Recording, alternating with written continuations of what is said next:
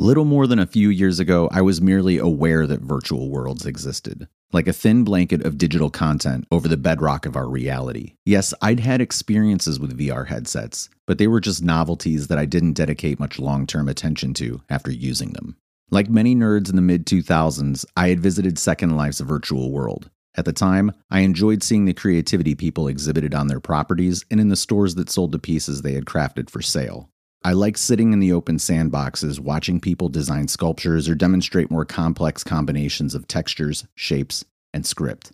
I managed to create a djembe drum modeled after one I owned at the time that could trigger an audio sample of hand drumming and animate an avatar to appear as if it were playing on the instrument while strapped to the user.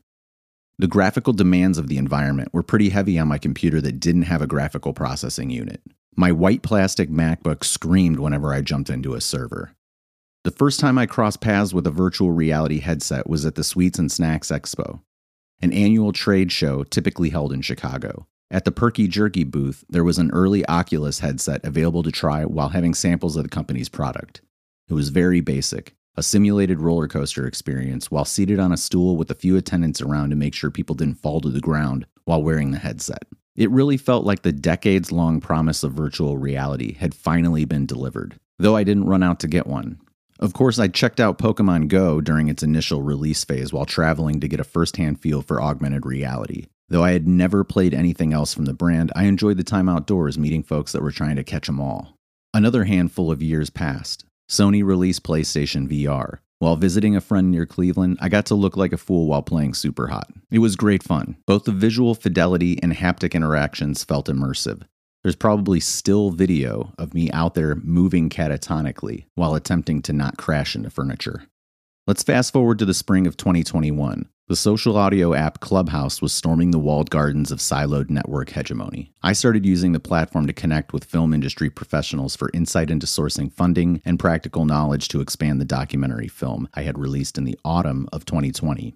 Everyone was talking about virtual reality filmmaking techniques that had taken over the effects department. It was incredible to hear that what I had thought was out of reach had become available to creatives with smaller budgets than the massive studios in Hollywood. The energy around the extended reality community was captivating. Creatives were joining the conversation from every direction. I started collecting interesting people to join a private direct message group on Twitter to share ideas. I had written a few books and still wanted to do more with my documentary project, but the potential of working in a more dynamic storytelling environment was more alluring than static content. Much of the hype swirled around NFTs, content monetized and in some cases distributed via smart contracts enabled by token and blockchain, or the metaverse, a term coined by Neal Stephenson in his book Snow Crash from the early 90s, in which characters move between the physical world and a digital realm of fantastic creation. So I pivoted. There was a lot to learn, and I had plenty of questions because I knew so little about how to develop assets and deploy them. Luckily, the group of folks I had assembled are knowledgeable and willing to share their insightful feedback with a complete noob. Creating 3D digital assets has a steep learning curve. There are many programs that allow users to explore the process, but perhaps the most cost effective offering is Blender, which is as robust as your skill set.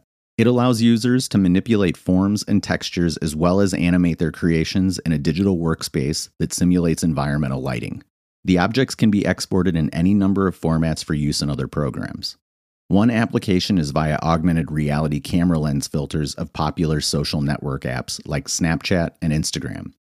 Making these available to other users requires orienting the files with the context of the live camera views. On Instagram, this requires Spark AR to test and deploy the assets. I've been experimenting with the process and completed my first mask called The Chef. These early experiments are illuminating the path for required groundwork to my most ambitious project to date Approximately 130 years ago, a World's Fair was staged on the south side of Chicago. The intention is to digitally bring the Columbian Exposition back to life via extended reality technology. Over the last few years, we have been diligently scouring archives around the world to gather document remnants of the major structures located around what was known as the Grand Basin. I'm proud to have offered the first access to our work via Facebook and Instagram's augmented reality functionality. A decade ago, when I first got an iPhone, photogrammetry was a cool trick. My earliest test of the technology was a small toy dinosaur that required a dozen or so photos. The result came out impressively well at the time, I thought. I don't have that file or image available any longer, but I have started revisiting the functionality again recently. Last year, I began producing a few 3D prints of one of the historic structures that stood in Jackson Park during the 1893 World's Fair, then converting it to a digital 3D asset using this technique. There are pieces of history that would be difficult to resurrect. One way to make it viable again is within virtual environments. The Columbian Exposition's focus on beautiful buildings and landscape was essential to the heart of all U.S. cities. It put the harmony, proportion, and splendor of classical design on display.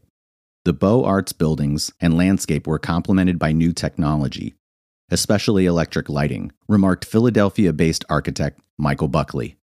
This collaboration of future with past energized the collective imagination, giving rise to the City Beautiful movement.